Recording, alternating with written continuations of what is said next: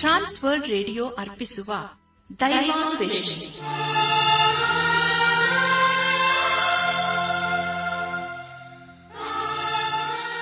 ಒಲಮೆಯ ಶ್ರೋತೃ ಬಾಂಧವರೇ ಈಗ ಪ್ರಸಾರವಾಗುವ ದೈವಾನ್ವೇಷಣೆ ಕಾರ್ಯಕ್ರಮವನ್ನು ಆಲಿಸಲು ನಿಮ್ಮನ್ನು ಹೃತ್ಪೂರ್ವಕವಾಗಿ ಕ್ರಿಸ್ತೇಸುವಿನ ಹೆಸರಿನಲ್ಲಿ ಆಮಂತ್ರಿಸುತ್ತೇವೆ.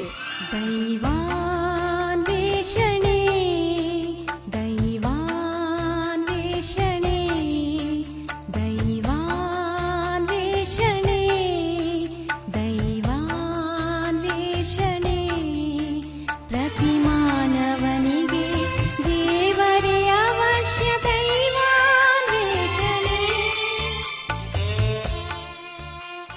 ಶ್ರೋತೃಗಳೇ, ನಿಮ್ಮ ಉತ್ತೇಜನಕರವಾದ ಪತ್ರ, ಇಮೇಲ್ ಹಾಗೂ ದೂರವಾಣಿ ಕರೆಗಳಿಗಾಗಿ ನಾವು ಚಿರಋಣಿಗಳಾಗಿದ್ದೇವೆ. ಈ ದಿನವೂ ಸಹ ನಮ್ಮ ಕಾರ್ಯಕ್ರಮವನ್ನು ಆಲಿಸಿ ಪತ್ರ ಬರೆಯಿರಿ.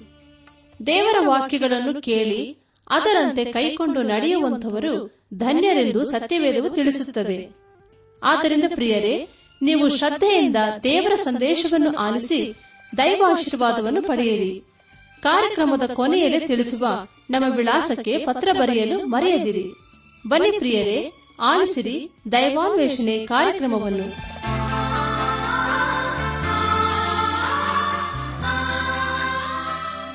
ಬನ್ನಿ ಪ್ರಿಯರೇ, ದೇವರ ವಾಕ್ಯವನ್ನು ಧ್ಯಾನ ಮಾಡುವ ಮುನ್ನ ಕರ್ತನ ಸಮ್ಮುಖದಲ್ಲಿ ನಮ್ಮನ್ನು ತಗ್ಗಿಸಿಕೊಂಡು, ನಮ್ಮ ಶಿರವನ್ನು ಭಾಗಿಸಿ ನಮ್ಮ ಕಣ್ಣುಗಳನ್ನು ಮುಚ್ಚಿಕೊಂಡು ದೀನತೆಯಿಂದ ಪ್ರಾರ್ಥನೆ ಮಾಡೋಣ.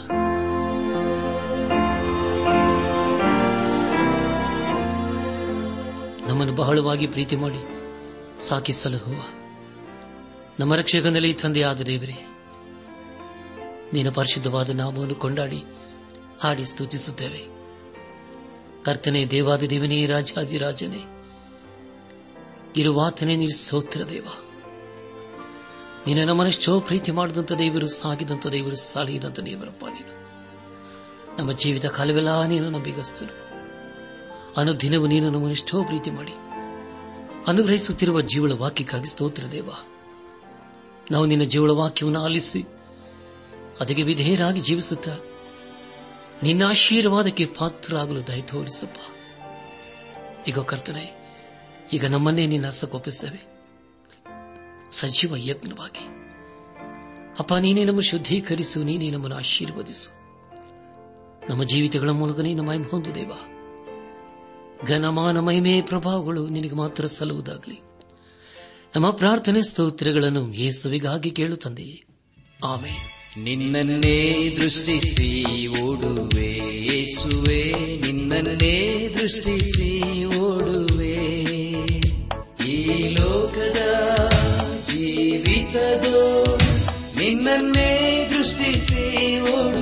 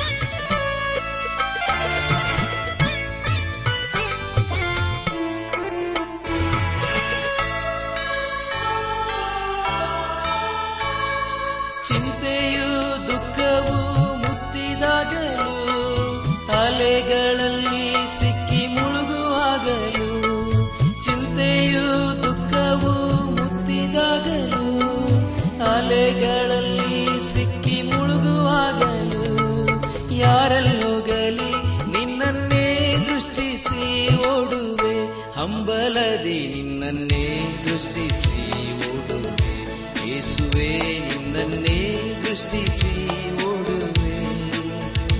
ಈ ಲೋಕದ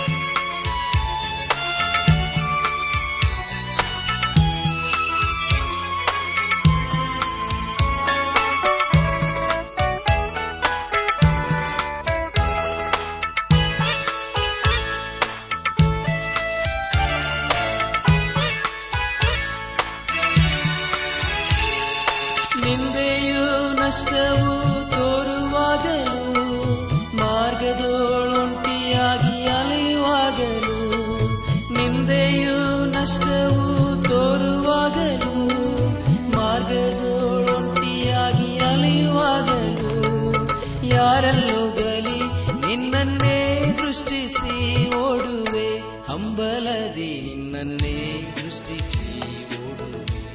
ಯೇಸುವೆ ನಿನ್ನನ್ನೇ ದೃಷ್ಟಿಸಿ ನನ್ನ ಆತ್ಮೀಕ ಸಹೋದರ ಸಹೋದರಿಯರೇ, ಕಳೆದ ಕಾರ್ಯಕ್ರಮದಲ್ಲಿ ನಾವು ಎಚ್ಕೆಲ್ ಪ್ರವಾದನೆ ಗ್ರಂಥದ ಹದಿನಾರನೇ ಅಧ್ಯಾಯ ಐವತ್ಮೂರರಿಂದ ಹದಿನೆಂಟನೇ ಅಧ್ಯಾಯದ ಒಂಬತ್ತನೇ ವಚನದವರೆಗೆ ಧ್ಯಾನ ಮಾಡಿಕೊಂಡು ಅದರ ಮೂಲಕ ನಮ್ಮ ನಿಜ ಜೀವಿತಕ್ಕೆ ಬೇಕಾದ ಅನೇಕ ಆತ್ಮೀಕ ಪಾಠಗಳನ್ನು ಕಲಿತುಕೊಂಡು ಅನೇಕ ರೀತಿಯಲ್ಲಿ ಆಶೀರ್ವಿಸಲ್ಪಟ್ಟಿದ್ದೇವೆ ಇದೆಲ್ಲ ದೇವರ ಮಹಾಕೃಪೆ ಹಾಗೂ ಸಹಾಯವಾಗಿದೆ. ದೇವರಿಗೆ ಮಹಿಮೆ ಉಂಟಾಗಲಿ. ಇಂದು ನಾವು ಎಹೆಚ್ಕೆಲ್ ಪ್ರವಾದನ ಗ್ರಂಥದ ಹದಿನೆಂಟನೇ ಅಧ್ಯಾಯ ಹತ್ತರಿಂದ ಇಪ್ಪತ್ತನೇ ಅಧ್ಯಾಯದ ಇಪ್ಪತ್ತೆರಡನೇ ವಚನದವರೆಗೆ ಧ್ಯಾನ ಮಾಡಿಕೊಳ್ಳೋಣ.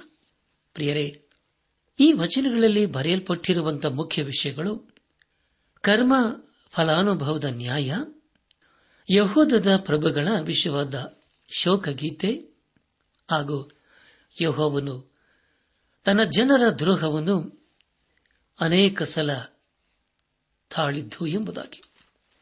ಪ್ರೇರೆ ಮುಂದೆ ಮುಂದೆ ನಾವು ಧ್ಯಾನ ಮಾಡುವಂತಹ ಎಲ್ಲ ಹಂತಗಳಲ್ಲಿ ದೇವರನ್ನು ಆಶ್ರಯಿಸಿಕೊಂಡು ಮುಂದೆ ಮುಂದೆ ಸಾಗೋಣ. ಏಜ್ಗೆಲ್ ಪ್ರವಾದನೆ ಗ್ರಂಥ ಹದಿನೆಂಟನೇ ಅಧ್ಯಾಯ ಹತ್ತನೇ ವಚನವನ್ನು ಓದುವಾಗ ಇಂಥವನು ಪಡೆದ ಮಗನು, ಈಗ ಹೇಳಿದ ದುಷ್ಕೃತ್ಯಗಳಲ್ಲಿ ಯಾವುದನ್ನಾದರೂ ನಡೆಸಿ ಎಂಬುದಾಗಿ. ಪ್ರಿಯ ಸಹೋದರ ರೇದಾ ಮಾಡಿ ಗಮನಿಸಿ, ಈಗ ಮಗನು ದುಷ್ಕೃತ್ಯಗಳನ್ನು ಮಾಡುವನಾಗಿದ್ದಾನೆ ಹದಿಮೂರನೇ ವಚನದಲ್ಲಿ ಹೀಗೆ ಓದುತ್ತೇವೆ, ಅದೇನೆಂದರೆ ಕಣ್ಣೆತ್ತಿ ಅಸಹ್ಯ ಕಾರ್ಯಗಳು ಮಾಡಿ ಸಾಲಕ್ಕೆ ಬಡ್ಡಿ ತೆಗೆದು ಲಾಭಕ್ಕೆ ಹಣ ಕೊಟ್ಟು ಬಲಾತ್ಕಾರಿಯು ರಕ್ತ ಸುರಿಸುವನು ಆಗಿದ್ದರೆ ಬಾಳುವನೇ, ಬಾಳಲೇ ಬಾಳನು. ಈ ದುರಾಚಾರಗಳನ್ನೆಲ್ಲ ನಡೆಸಿದನಲ್ಲ? ಸತ್ತೇ ಸಾಹೇಬನು ತನ್ನ ಮರಣ ದಂಡನೆಗೆ ತಾನೇ ಕಾರಣ ಎಂಬುದಾಗಿ. ಕರ್ತನ ಪ್ರಿಯರಾದವರೇ, ಈಗ ದೇವರು ತಂದೆಯನ್ನಲ್ಲ, ಆದರೆ ಮಗನನ್ನು ಶಿಕ್ಷಿಸಲಿದ್ದಾನೆ.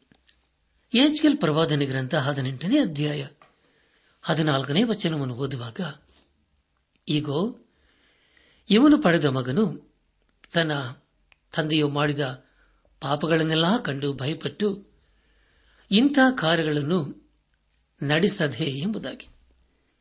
ಪ್ರಿಯ ದೇವಜನರೇ, ಆದರೆ ಮತ್ತೊಂದು ವಿಷಯವೇನೆಂದರೆ ಮಗನು ತನ್ನ ದುಷ್ಟ ತಂದೆಯನ್ನು ಅನುಸರಿಸದೇ ಇರುವುದೇ ಆಗಿದೆ. ಇದೇ ರೀತಿಯಾದ ಮಕ್ಕಳನ್ನು ನಾವು ಇಸ್ರಾಯೇಲರಲ್ಲಿ ಅನೇಕರನ್ನು ಕಾಣ್ತೇವೆ. ಅರಸನಾದ ಆಹಾಜನು ಅವದಷ್ಟ ಅರಸನಾಗಿದ್ದನು.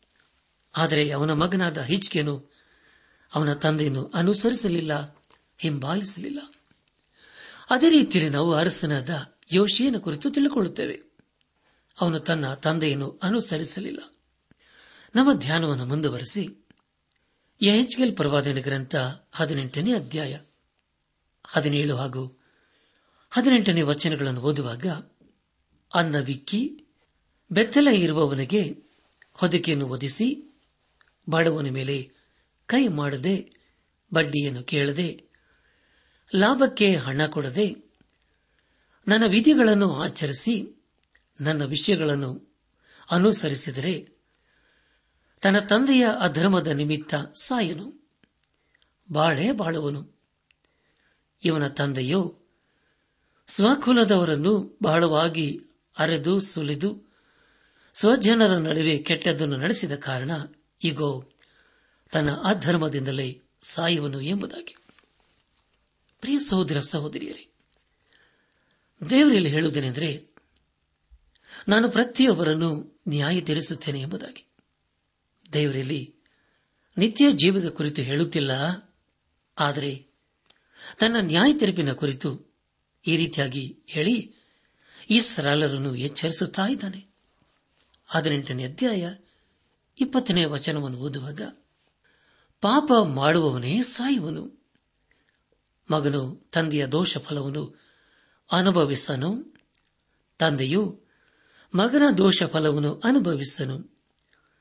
ಶಿಷ್ಟನ ಶಿಷ್ಟತನದ ಫಲವು, ಶಿಷ್ಟನದೇ ದುಷ್ಟನ ದುಷ್ಟತನದ ಫಲವು, ದುಷ್ಟನದೇ ಎಂಬುದಾಗಿ. ಪ್ರಿಯರೇ, ಇಂಥ ಅದ್ಭುತವಾದಂಥ ವೇದ ವಚನವಲ್ಲವೇ ನಿಮಗಾಗಿ ಮತ್ತೊಂದು ಸಾರಿ ಓದ್ತಾನೆ ದಯಮಾಡಿ ಕೇಳಿಸಿಕೊಳ್ಳ್ರಿ. ಹೆಚ್ಕೆಲ್ ಪರವಾದ ಗ್ರಂಥ ಹದಿನೆಂಟನೇ ಅಧ್ಯಾಯ ಇಪ್ಪತ್ತನೇ ವಚನ. ಪಾಪ ಮಾಡುವವನೇ ಸಾಯುವನು, ಮಗನು ತಂದೆಯ ದೋಷವನ್ನು ಅನುಭವಿಸನು ತಂದೆಯು ಮಗನ ದೋಷವನ್ನು ಅನುಭವಿಸನು. ಶಿಷ್ಟನ ಶಿಷ್ಟತನದ ಫಲವು ಶಿಷ್ಟನದೇ, ದುಷ್ಟನ ದುಷ್ಟತನದ ಫಲವು ದುಷ್ಟನದೇ ಎಂಬುದಾಗಿ. ಪ್ರಿಯ ಸಹೋದರ ಸಹೋದರಿಯರೇ, ಇದೇ ರೀತಿಯಾದ ಹೇಳಿಕೆಯನ್ನು ನಾವು ಇದೇ ಆದ್ಯದ ನಾಲ್ಕನೇ ವಚನದಲ್ಲಿ ಹೀಗೆ ಓದಿಕೊಂಡಿದ್ದೇವೆ. ಅದನೆಂದರೆ ಈಗ ಸಕಲ ನರಪ್ರಾಣಿಗಳು ನನ್ನವೇ ತಂದೆಯೇನು ಮಗನೇನು? ನರಪ್ರಾಣಿಗಳೆಲ್ಲವೂ ನನ್ನ ಅಧೀನದಲ್ಲಿವೆ. ಪಾಪ ಮಾಡುವ ಪ್ರಾಣಿಯೇ ಸಾಯುವನು ಎಂಬುದಾಗಿ. ನನ್ನ ಆತ್ಮಿಕ ಸಹೋದರ ಸಹೋದರಿಯರೇ, ನಾವು ಪಾಪಿಗಳು ಆಗಿರುವುದರಿಂದ ನಾವು ಪಾಪ ಮಾಡುತ್ತೇವೆ. ನಾವೆಲ್ಲರೂ ಒಂದು ದಿನ ದೇವರ ಮುಂದೆ ನಿಲ್ಲಲೇಬೇಕು.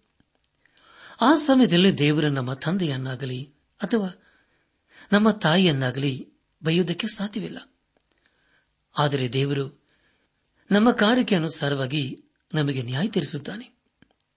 ಹದಿನೆಂಟನೇ ಅಧ್ಯಾಯ ಮೂವತ್ತೊಂದನೇ ವಚನದಲ್ಲಿ ಹೆಚ್ಕೆಲನ್ನು ಹೇಳುತ್ತಾನೆ, ನೀವು ಮಾಡುತ್ತಾ ಬಂದಿರುವ ಅಪರಾಧಗಳನ್ನೆಲ್ಲ ನಿಮ್ಮಿಂದ ತೊಲಗಿಸಿಬಿಟ್ಟು ನಿಮ್ಮ ಹೃದಯವನ್ನು, ಸ್ವಭಾವವನ್ನು ನೂತನ ಮಾಡಿಕೊಳ್ಳಿರಿ.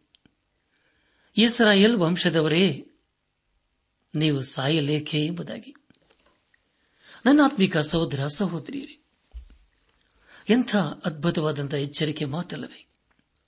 ಹದಿನೆಂಟನೇ ಅಧ್ಯಾಯ, ಮೂವತ್ತೆರಡನೇ ವಚನದಲ್ಲಿ ಹೀಗೆ ಓದುತ್ತೇವೆ.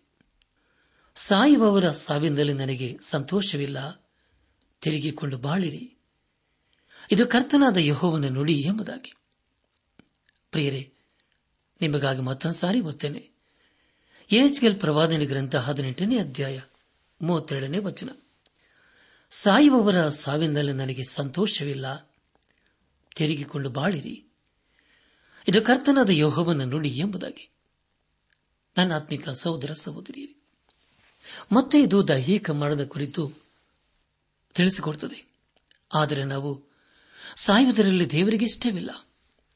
ಯೇಸು ಕರೆಸನು ಲಾಜರನ ಸಮಾಧಿಯ ಬಳಿಯಲ್ಲಿ ಅತ್ತ ವಿಷಯ ನಿಮಗೆ ಗೊತ್ತಿದೆಯಲ್ಲವೇ? ಆದರೆ ಅವನನ್ನು ಯೇಸು ಕ್ರಿಸ್ತನು ಜೀವಂತವಾಗಿ ಎಬ್ಬಿಸಿದನು. ಮಾನವನು ದೈಹಿಕವಾಗಿ ಯಾಕೆ ಸಾಯುತ್ತಾನೆಂದರೆ ಪ್ರಿಯರೇ, ಅದಕ್ಕೆ ಕಾರಣ ಅವನ ಪಾಪವೇ ಆಗಿದೆ. ಪಾಪವು ನಮ್ಮಲ್ಲಿರುವುದಾದರೆ ದೇವರ ದೃಷ್ಟಿಯಲ್ಲಿ ನಾವು ಸತ್ತವರೇ ಸರಿ. ಇಲ್ಲಿಗೆ ಎಹೆಚ್ಕೆಲ್ ಪ್ರವಾದನೆ ಗ್ರಂಥದ ಹದಿನೆಂಟನೇ ಅಧ್ಯಾಯವು ಮುಕ್ತಾಯವಾಯಿತು. ಇಲ್ಲಿವರೆಗೂ ದೇವಾದಿದೇವನೇ ನಮ್ಮ ನಡೆಸಿದನು. ದೇವರಿಗೆ ಮಹಿಮೆ ಉಂಟಾಗಲಿ ಮುಂದೆ ನಾವು ಎಚ್ಕೆಲ್ ಪ್ರವಾದನ ಗ್ರಂಥದ ಹತ್ತೊಂಬತ್ತನೇ ಅಧ್ಯಾಯವನ್ನು ಧ್ಯಾನ ಮಾಡಿಕೊಳ್ಳೋಣ. ಈ ಅಧ್ಯಾಯದಲ್ಲಿ ನಾವು ಎರಡು ರೀತಿಯ ಶೋಕ ಗೀತೆಗಳ ಕುರಿತು ತಿಳಿದುಕೊಳ್ಳುತ್ತೇವೆ ಮೊದಲನೇದಾಗಿ, ಹತ್ತೊಂಬತ್ತನೇ ಅಧ್ಯಾಯ, ಪ್ರಾರಂಭದ ಒಂಬತ್ತು ವಚನಗಳಲ್ಲಿ ಇಸ್ರಾಯೇಲರ ಯುವ ಅರಸರ ಕುರಿತಾಗಿಯೂ ಹತ್ತೊಂಬತ್ತನೇ ಅಧ್ಯಾಯ ಹತ್ತರಿಂದ ಹದಿನಾಲ್ಕನೇ ವಚನಗಳಲ್ಲಿ ಇಸ್ರಾಯೇಲರ ದಕ್ಷಿಣ ರಾಜ್ಯದ ಕುರಿತು ತಿಳಿಸುವ ಶೋಕಗೀತೆ ಎಂಬುದಾಗಿ. ಹತ್ತೊಂಬತ್ತನೇ ಅಧ್ಯಾಯ. ಪ್ರಾರಂಭದ ಮೂರು ವಚನಗಳಲ್ಲಿ ಹೀಗೆ ಗೊತ್ತಿದ್ದೇವೆ ಯಹೂದದ ಪ್ರಭುಗಳ ವಿಷಯವಾದ ಶೋಕಗೀತ. ಇಸ್ರಾಯೇಲಿನ ಪ್ರಭುಗಳ ವಿಷಯವಾಗಿ ಈ ಶೋಕಗೀತವನ್ನು ಎತ್ತು, ಆಹಾ, ನಿನ್ನ ತಾಯಿಯು ಸಿಂಹಗಳೊಳಗಿನ ಸಿಂಹಿ, ಪ್ರಾಯದ ಸಿಂಹಗಳ ನಡುವೆ ಮಲಗಿತು, ಮರಿಗಳನ್ನು ಸಾಕಿತು ಅದು ಬೆಳೆಸಿದ ಒಂದು ಮರಿಯು ಪ್ರಾಯದ ಸಿಂಹವಾಗಿ ಬೇಟೆಯನ್ನು ಕಲಿತು ಮನುಷ್ಯರನ್ನು ನುಂಗಲಾರಂಭಿಸಿತು ಎಂಬುದಾಗಿ. ಪ್ರಿಯ ಸಹೋದರ ಸಹೋದರಿಯರೇ, ಇಲ್ಲಿ ಪ್ರವಾದಿಯದ ಯೇಜ್ಕೆಲನು ಶೋಕಗೀತೆಯ ಕುರಿತು ತಿಳಿಸುತ್ತಿದ್ದಾನೆ. ಆದರೆ ಇದು ದೇವರ ಶೋಕಗೀತೆಯಾಗಿದೆ. ಅದೇ ರೀತಿಯಲ್ಲಿ ಯೇಸು ಕ್ರಿಸ್ತನು ಯರೂಸೆಲಮನ್ನು ಕಂಡು ದುಃಖಿಸಿದನೆಂಬುದಾಗಿ ಮತ್ತನ್ನು ಬರೆದ ಸುವಾರ್ತೆ, ಇಪ್ಪತ್ಮೂರನೇ ಅಧ್ಯಾಯ. ಮೂವತ್ತೇಳರಿಂದ ಮೂವತ್ತೊಂಬತ್ತನೇ ವಚನಗಳಲ್ಲಿ ಓದುತ್ತೇವೆ. ಪ್ರಿಯ ಸಹೋದರ ಸಹೋದರಿಯರೇ, ಇಲ್ಲಿ ಸರ್ವಶಕ್ತನಾದ ದೇವರು ಯಹೋದದ ಅರಸರನ್ನು ಕಂಡು ದುಃಖಿಸುತ್ತಿದ್ದಾನೆ. ಅದೇ ರೀತಿಯಲ್ಲಿ ದೇವರು ನಮ್ಮನ್ನು ಕೂಡ ಕಂಡು ದುಃಖಿಸುತ್ತಾನೆ. ಆದರೆ ಅದೇ ಸಮಯದಲ್ಲಿ ಈ ಲೋಕದಲ್ಲಿ ನಮಗಾಗಿ ದುಃಖಿಸುವರು ಯಾರೂ ಇಲ್ಲ. ನಾವು ಎಷ್ಟೇ ಚಿಕ್ಕವರಾಗಿರಬಹುದು. ಆದರೆ ದೇವರು ನಮ್ಮ ವಿಷಯದಲ್ಲಿ ಚಿಂತಿಸುತ್ತಾನೆ. ಆತನು ಅನುದಿನವೂ ನಮ್ಮ ಭಾರವನ್ನು ಹೊರುವಂತಹ ಕರ್ತನಾಗಿದ್ದಾನೆ. ಆತನು ನಮ್ಮನ್ನು ವಿಮೋಚಿಸುವುದಕ್ಕೋಸ್ಕರ ದೇವರಾಗಿದ್ದಾನೆ ಎಂಬುದಾಗಿ ಕೀರ್ತನೆಗಾರನು ಬರೆಯುತ್ತಾನೆ. ಈಗಾಗಲೇ ನಾವು ಸಿಂಹ ಎಂಬುದಾಗಿ ಓದಿಕೊಂಡಿದ್ದೇವೆ. ಇಲ್ಲಿ ಸರ್ವಶಕ್ತನಾದ ದೇವರು ಯೂದ ಕುಲದ ಸಿಂಹದ ಕುರಿತು ಹೇಳುತ್ತಿದ್ದಾನೆ. ಹಳೆ ಒಡಂಬಡಿಕೆಯಲ್ಲಿ ಆದಿಕಾಂಡ ನಲವತ್ತೊಂಬತ್ತನೇ ಅಧ್ಯಾಯ, ಒಂಬತ್ತನೇ ವಚನ ಹಾಗೂ ಅರಣ್ಯಕಾಂಡ ಇಪ್ಪತ್ಮೂರನೇ ಅಧ್ಯಾಯ, ಇಪ್ಪತ್ನಾಲ್ಕನೇ ವಚನಗಳಲ್ಲಿ ಹೀಗೆ ಓದುತ್ತೇವೆ. ಯಹೂದನು ಪ್ರಾಯದ ಸಿಂಹದಂತಿದ್ದಾನೆ. ನನ್ನ ಪುತ್ರನೇ, ನೀನು ಮೃಗವನ್ನು ಹಿಡಿದುಕೊಂಡು ಬೆಟ್ಟವನ್ನು ಸೇರಿದ ಸಿಂಹದೋಪಾದಿಯಲ್ಲಿದ್ದಿ. ಅವನು ಸಿಂಹದಂತೆ ಕಾಲು ಮುದುರಿ ಹೊಂಚು ಹಾಕಿದ್ದಾನೆ. ಮೃಗೇಂದ್ರನಿಗೆ ಸಮಾನನಾದ ಇವನನ್ನು ಕೆಣಗುವುದು ಯಾರಿಂದಾದೀತು ಎಂಬುದಾಗಿಯೂ, ಆ ಜನಾಂಗದವರು ಪ್ರಾಯದ ಸಿಂಹದಂತೆ ಎದ್ದು ಮೃಗೇಂದ್ರನಂತೆ ನಿಂತಿದ್ದಾರೆ. ಸಿಂಹವು ಮೃಗವನ್ನು ಕೊಂದು ರಕ್ತವನ್ನು ಕುಡಿದು ಮಾಂಸವನ್ನು ತಿಂದು ತೃಪ್ತಿ ಹೊಂದಿದ ಹೊರತು ಮಲಗುವುದಿಲ್ಲವಷ್ಟೇ ಅಂದನು ಎಂಬುದಾಗಿ. ನನ್ನಾತ್ಮೀಕ ಸಹೋದರ ಸಹೋದರಿಯರೇ, ನಮ್ಮ ಧ್ಯಾನವನ್ನು ಮುಂದುವರೆಸಿ ಎಚ್ಕೆಲ್ ಪ್ರವಾದನೆ ಗ್ರಂಥ, ಹತ್ತೊಂಬತ್ತನೇ ಅಧ್ಯಾಯ, ಹತ್ತರಿಂದ ಹನ್ನೆರಡನೇ ವಚನದವರೆಗೆ ಓದುವಾಗ, ನಿನ್ನ ಹೆತ್ತ ತಾಯಿ ನೀರಾವರಿಯಲ್ಲಿ ನಾಟಿಕೊಂಡಿದ್ದ ದ್ರಾಕ್ಷಾಲತೆಯಾಗಿದ್ದಳು, ಆ ಲತೆಯು ತುಂಬಾ ತಂಪಿನಿಂದ ಫಲವತ್ತಾಗಿಯೂ ಪೊದೆಯಾಗಿಯೂ ಬೆಳೆದಿತ್ತು.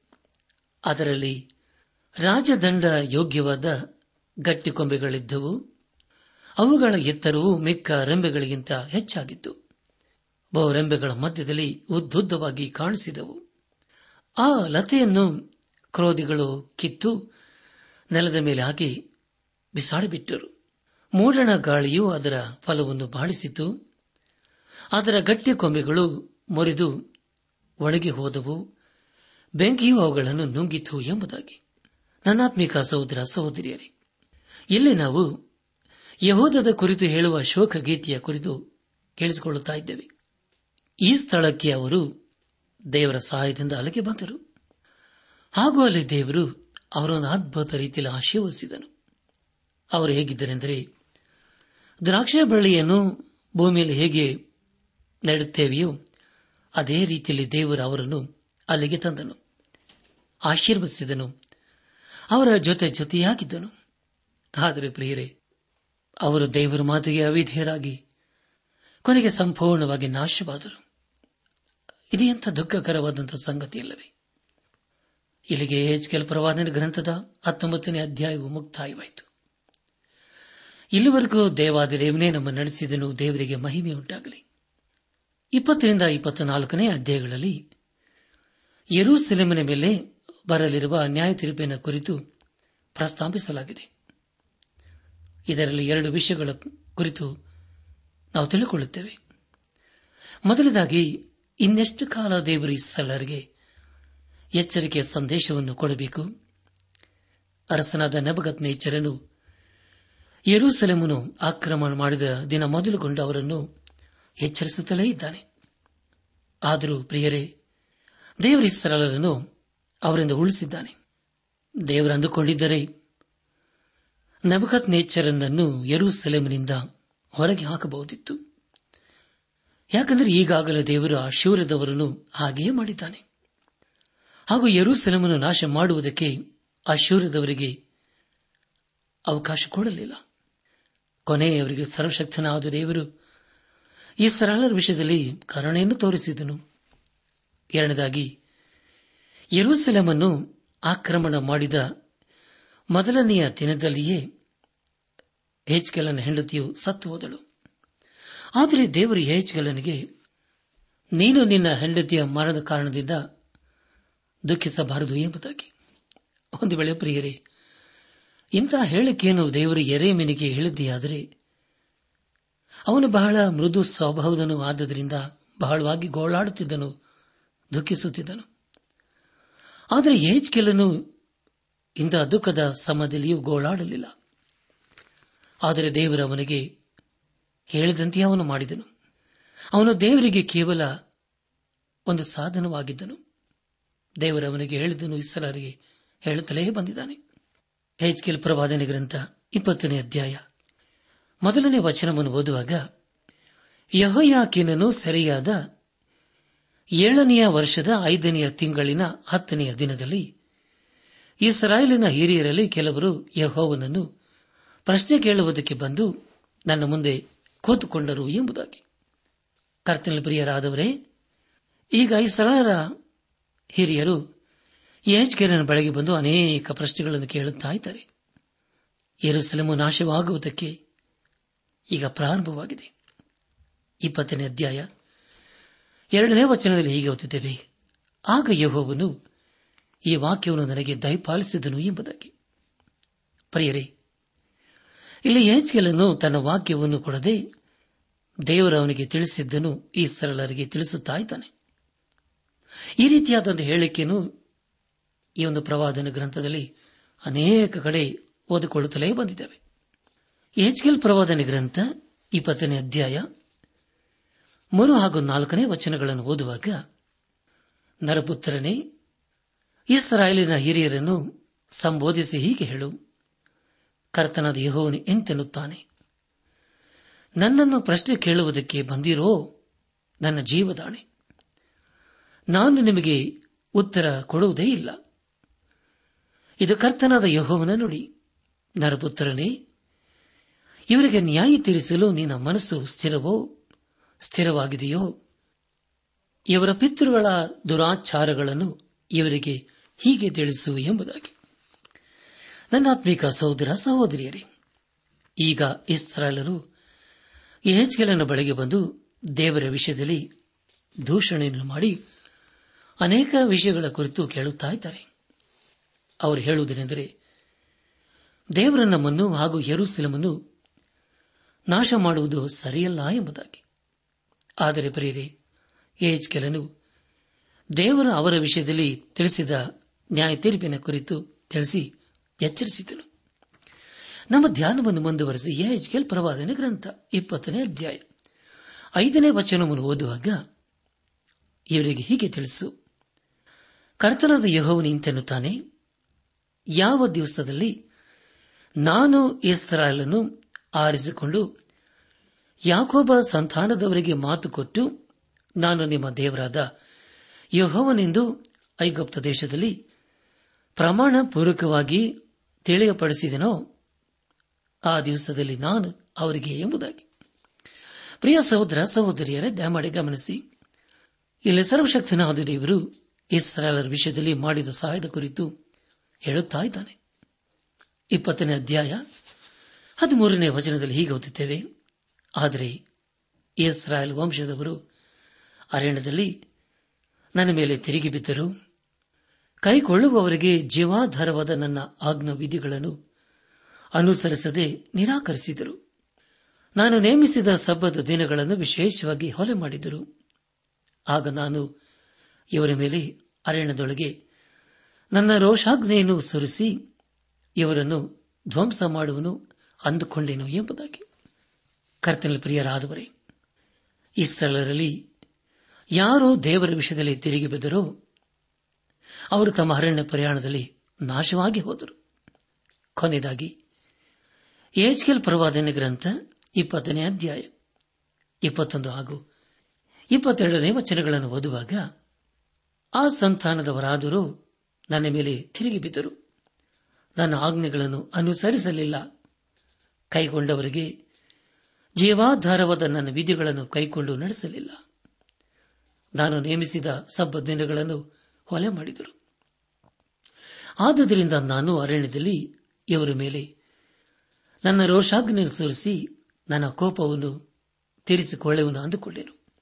ಆದರೂ ನಾನು ಯಾವ ಜನಾಂಗಗಳ ಮುಂದೆ ಅವರನ್ನು ಪಾರು ಮಾಡಿದೆನೋ ಆ ಜನಾಂಗಗಳ ಮುಂದೆ ನನ್ನ ಹೆಸರು ಅಪಕೀರ್ತಿಗೆ ಗುರಿಯಾಗಬಾರದೆಂದು ನನ್ನ ಹೆಸರಿನ ನಿಮಿತ್ತವೇ ಸಹಿಸಿಕೊಂಡು ಕೈಯಿಂದ ಹಿಂದಕ್ಕೆ ತೆಗೆದುಕೊಂಡೆನು ಎಂಬುದಾಗಿ. ಪ್ರಿಯ ಸಹೋದರ, ಸಹೋದರಿಯರೇ, ಇದೆಂತ ಅದ್ಭುತವಾದಂತಹ ವೇದ ವಚನವಲ್ಲವೇ ಇಸ್ರಾಲರು ಮುಂದಿನ ಸಂತತಿಯವರು ಕೂಡ ದೇವರ ವಿಷಯದಲ್ಲಿ ತಿರುಗಿ ಬಿದ್ದು ದೇವರ ಕಪ್ಪಿಗೆ ಗುರಿಯಾದರು. ಆದರೆ ಯಾರು ದೇವರ ವಾಕ್ಯಕ್ಕೆ ಮಾತಿಗೆ ವಿಧೇಯರಾದರೂ ಅವರು ಆಶೀರ್ವದಿಸಲ್ಪಟ್ಟರು. ದೇವರ ಅವರನ್ನು ಅನೇಕ ರೀತಿಯಲ್ಲಿ ಎಚ್ಚರಿಸಿದರು. ಆದರೂ ಕೂಡ ಅವರು ದೇವರ ವಿಷಯದಲ್ಲಿ ತಿರುಗಿ ಬಿದ್ದರು ಆತನನ್ನು ದೂಷಿಸುವುದಾದರು ಆತನ ವಿಷಯದಲ್ಲಿ ಗುಣಗುಟ್ಟಿಯವರಾದರು ಆದುದರಿಂದಲೇ ತಮ್ಮ ಅರಣ್ಯ ಪ್ರಯಾಣದಲ್ಲಿ ದೇವರ ರೋಷಾಗ್ನಿಗೆ ಗುರಿಯಾದರು. ಈ ಸಂದೇಶ ಆಲಿಸುತ್ತಿರುವ ನನ್ನಾತ್ಮಿಕ ಸಹೋದರ ಸಹೋದರಿಯರೇ, ಅನುದಿನವೂ ಅನುಕ್ಷಣವೂ ನಾವು ದೇವರ ಮಾತಿಗೆ ವಿಧೇಯರಾಗಿ ಜೀವಿಸುತ್ತಾ, ನಮ್ಮ ಜೀವಿತದ ಮೂಲಕ ದೇವರನ್ನು ಘನಪಡಿಸುತ್ತಾ ಆತನ ಆಶೀರ್ವಾದಕ್ಕೆ ಪಾತ್ರರಾಗೋಣ. ಹಾಗಾಗುವಂತೆ ತಂದೆಯಾದ ದೇವರು ಯೇಸು ಕ್ರಿಸ್ತನ ಮೂಲಕ ನಮ್ಮೆಲ್ಲರನ್ನು ಆಶೀರ್ವದಿಸಿ ನಡೆಸಲಿ.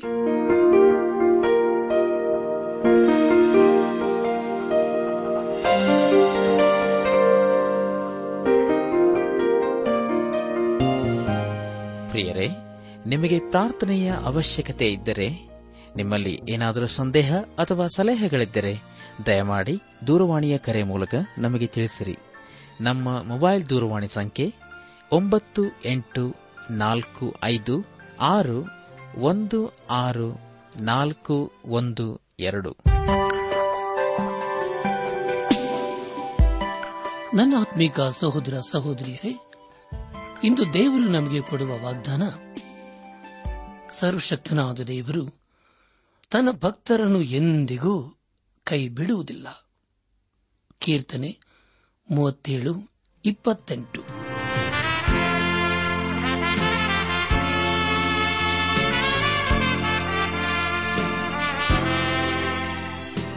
ಪ್ರಿಯರೇ ದೈವಾನ್ವೇಷಣೆ ಕಾರ್ಯಕ್ರಮವು ನಿಮ್ಮ ಅನುದಿನ ಜೀವನಕ್ಕೆ ಬೇಕಾದ ನವ ಉತ್ತೇಜನ ಹಾಗೂ ಆಶೀರ್ವಾದ ನೀಡಿದೆ ಎಂದು ನಾವು ನಂಬುತ್ತೇವೆ.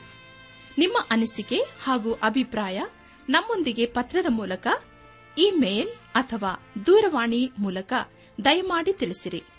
ನಿಮ್ಮ ಸಂತೋಷದಲ್ಲಿ ನಾವು ಸಹ ಪಾಲುಗಾರರಾಗುತ್ತೇವೆ ಹಾಗೂ ನಿಮ್ಮ ಪತ್ರಗಳಿಗೆ ಉತ್ತರಿಸುತ್ತೇವೆ. ಈ ಕಾರ್ಯಕ್ರಮವನ್ನು ಕೇಳುವಂತೆ ನಿಮ್ಮ ಸ್ನೇಹಿತರಿಗೂ ಬಂಧುಗಳಿಗೂ, ನೆರೆಹೊರೆಯವರಿಗೂ ತಿಳಿಸಿರಿ. ದೇವರ ಅಧಿಕ ಆಶೀರ್ವಾದ ನಿಮ್ಮೆಲ್ಲರ ಮೇಲೆ ಸುರಿಯಲಿ.